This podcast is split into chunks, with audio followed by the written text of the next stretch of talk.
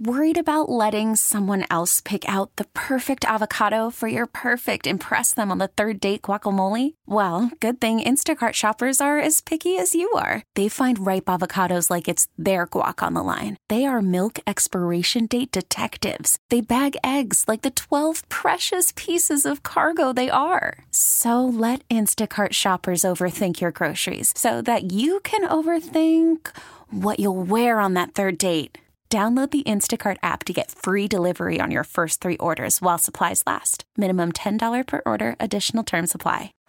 Baseball is in full swing. NBA playoffs are heating up, and your NFL team is gearing up for training camp. Listen to the latest on the teams you love here on the Odyssey app. The biggest sports radio stations in the country, providing unrivaled local coverage of their teams, all in one place. Exclusive interviews with players, coaches, and team executives, streaming live and always available on demand. Stay in the know with your favorite teams right here on the Odyssey app.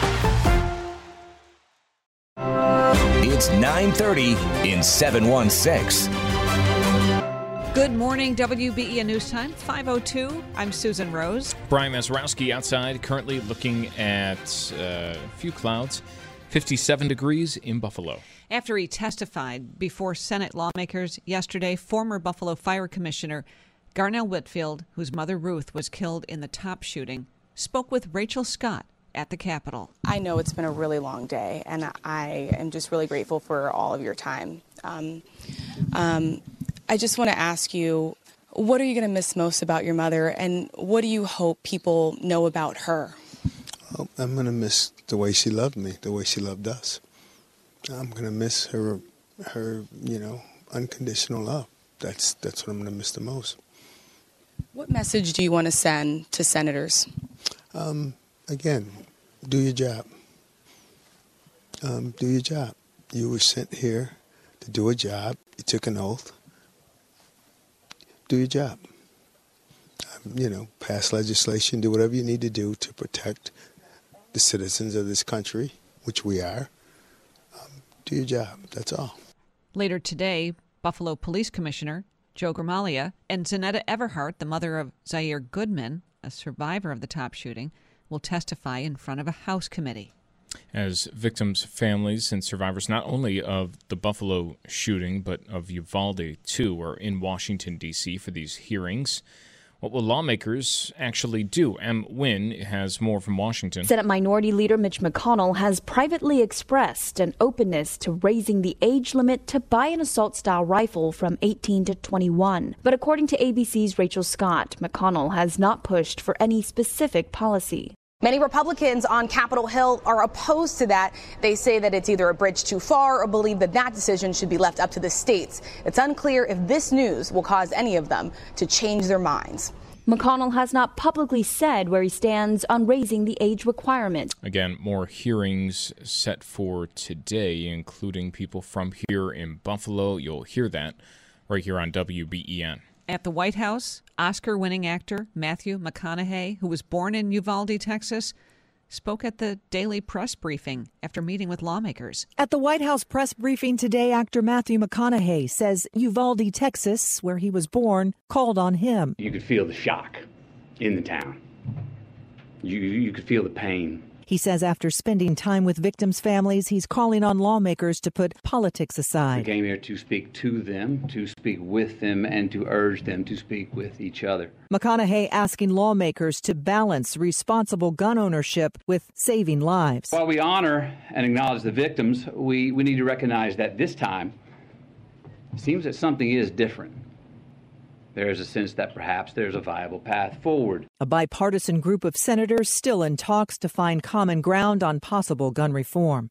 Michelle Franzen, ABC News. we'll see where that goes in the coming days. The gun issue, the main reason Congressman Chris Jacobs said he's not running for Congress again. And we learned shortly after that announcement was made, Carl Paladino vying for the soon to be open seat in the new NY 23 congressional district. But who else may be joining that race? Though Nick Langworthy didn't return our phone calls asking whether he'll run in New York 23, Carl Calabrese believes the answer will be yes. I've heard that uh, he is going to be running and uh, is circulating petitions and will be filing petitions on Friday. Now, he has not said anything yet. That's kind of interesting, but numerous, numerous sources uh, have verified that he does intend to run. If Langworthy runs, Calabrese says Langworthy does know how to successfully run a campaign. He knows about strategy and messaging and polling and fundraising and volunteers. Uh, he's got all that. Got all that in his head. A possible opponent is Carl Paladino, who told WBEN last week he was in. A lot of people who voted for Carl in 2010, uh, those folks are still around. It's not like he's been invisible for the last 12 years. He's had a very high profile, so he enters the race with that advantage. What strengths does Paladino bring? Find out from Calabrese online. Tom Puckett, WBEN.com News. Tom, thank you. In New York City, Democrat candidates for New York governor took the stage last night for a debate. The deal to build a new stadium for the Buffalo Bills, naturally a hot topic. Challenger Jumaane Williams. We need to have someone that's going to stop the budget to say we need more money for gun violence prevention, not a billionaire to get a stadium to be built outside of Buffalo where people are suffering. Tom Suozzi. We're asking taxpayers to put up a billion dollars to subsidize this stadium. That's the biggest taxpayer giveaway in the history of the NFL. And even worse, it was announced four days before the budget was due. Governor Hochul's response? That stadium will be more than paid for. The tax revenues derived from the income as well as the economic benefit. We did a study in advance. It'll far exceed the investment in state.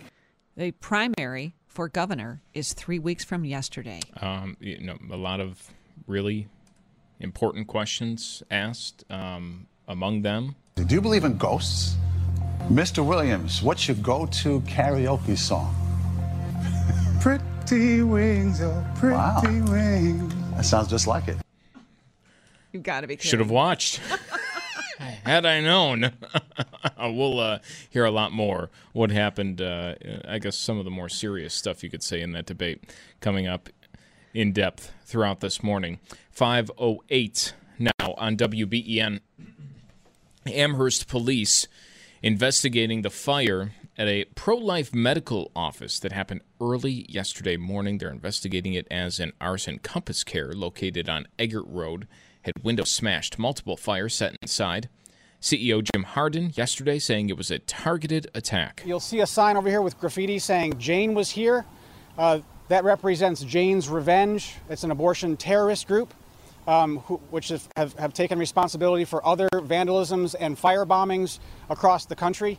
Uh, they have they have said that they would strike again in, in different parts of the state on the lead up to the potential of Roe versus Wade being overturned and they have done that here. Two firefighters suffered minor injuries fighting that blaze. Governor Kathy Hochul's office said the governor condemns violence of any kind. The state police stand ready to assist local authorities with the investigation. More on that group and who might be involved in the investigation with Peter Ahearn.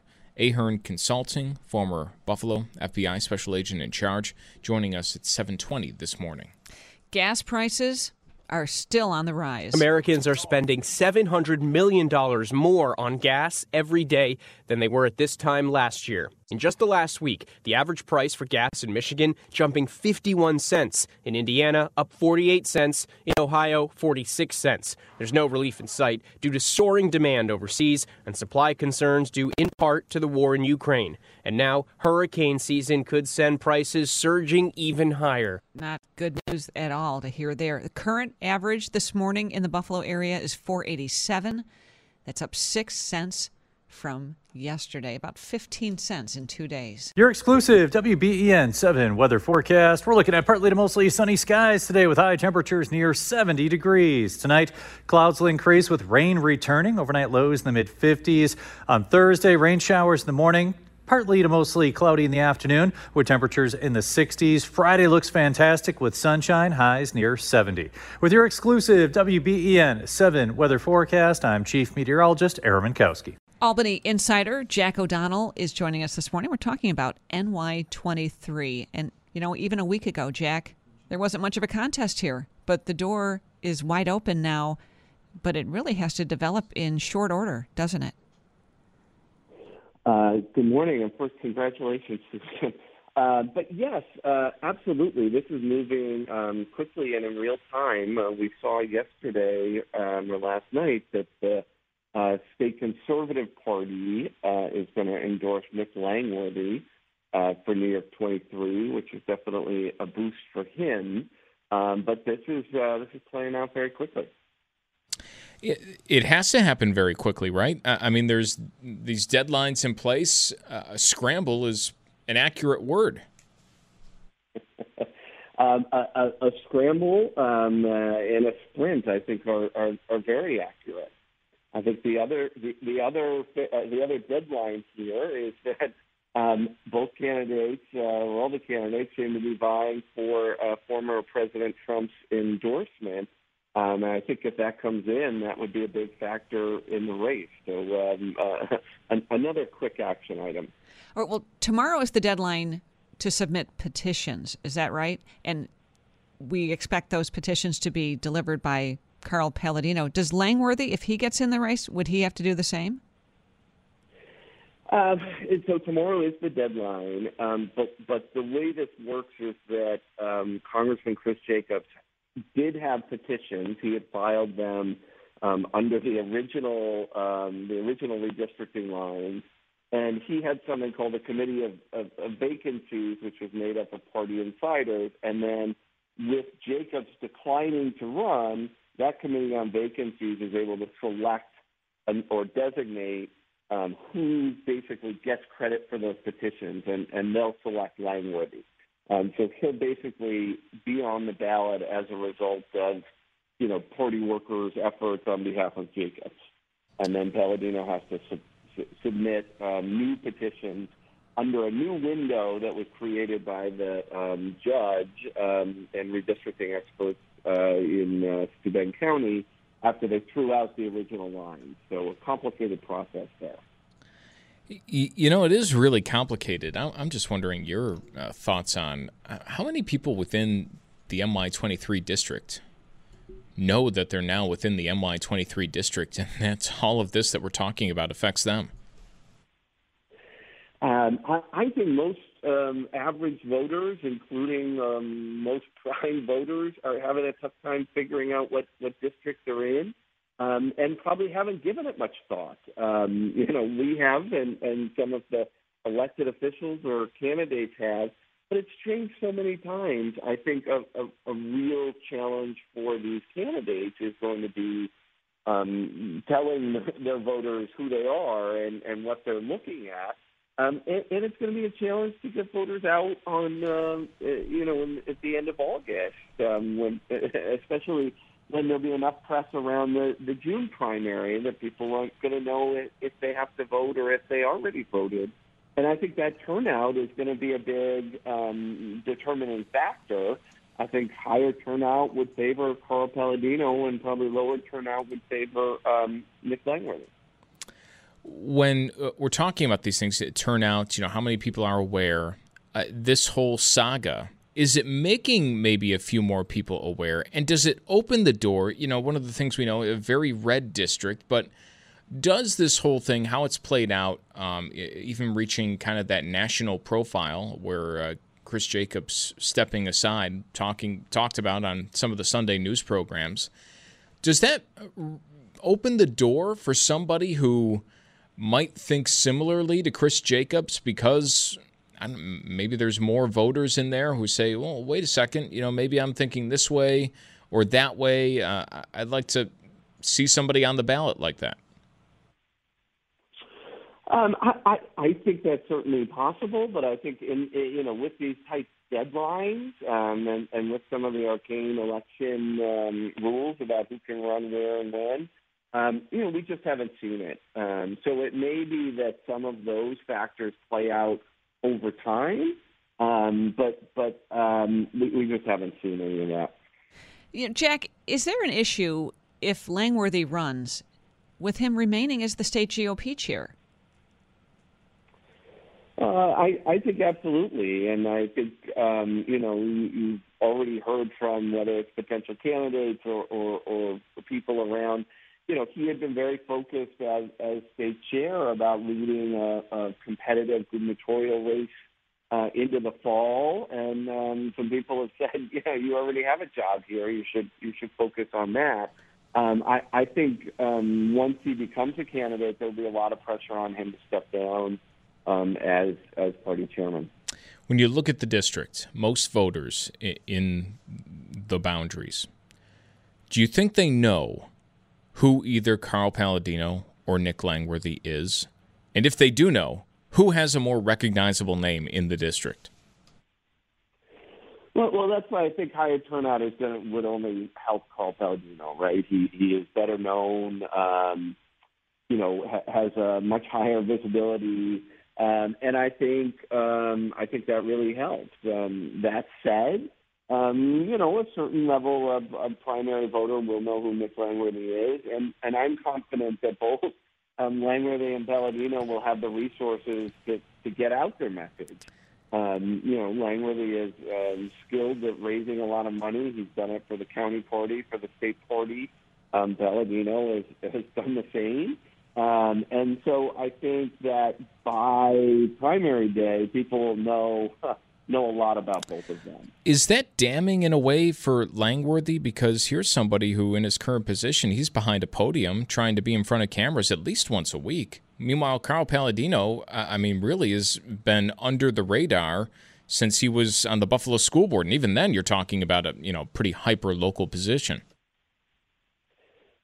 You're also talking about a guy who was the Republican nominee for governor, uh, yes, 12 years ago, um, but really at, at a time when I think um, he was the, you know, the vanguard of a shift in Republican policies, right? I mean, he um, he beat former Congressman um, um, Lazio, Rick Lazio, in that primary, really as a kind of a, a, a leader of the Tea Party movement that, that heralded a, a major shift in kind of what the Republican Party looked like and who they were nominating in a lot of offices. And I think for um, Republican primary voters, um, I, I think that's a really big deal. One other thing, Jack, what about Chris Jacobs? He hinted last Friday that we'll see him again somewhere. What do you think is in his future? Um, I, I think it remains to be seen. Um, I think that um, his his stance um, on on guns and gun safety um, that made him um, a tough sell for the conservative and Republican Party leaders um, is probably pretty popular beyond the Republican um, primary electorate, um, even with some Republicans, um, certainly with independents and Democrats. Um, so I, I, I do think we have to wait and see how some of this plays out. Uh, it wasn't it wasn't that long ago that a number of Republicans in Congress um, voted for an assault weapons ban um, back in 1994. Um, uh, you know, and, and so a lot of these things are cyclical. Um, but I think um, Jacobs comes out of this um, holding his head high, and, and I think earned a lot of new admirers in the process, even if he lost a few old ones. Interesting stuff. Hey, Jack, thanks so much. Jack O'Donnell, O'Donnell and Associates, joining us live this morning with a look at NY23, the scramble for the nomination after Chris Jacobs bowed out. That's 9:30 in 716. We're back tomorrow with another edition from the studios of WBEN Buffalo. Baseball is in full swing. NBA playoffs are heating up, and your NFL team is gearing up for training camp. Listen to the latest on the teams you love here on the Odyssey app. The biggest sports radio stations in the country, providing unrivaled local coverage of their teams, all in one place. Exclusive interviews with players, coaches, and team executives, streaming live and always available on demand. Stay in the know with your favorite teams right here on the Odyssey app.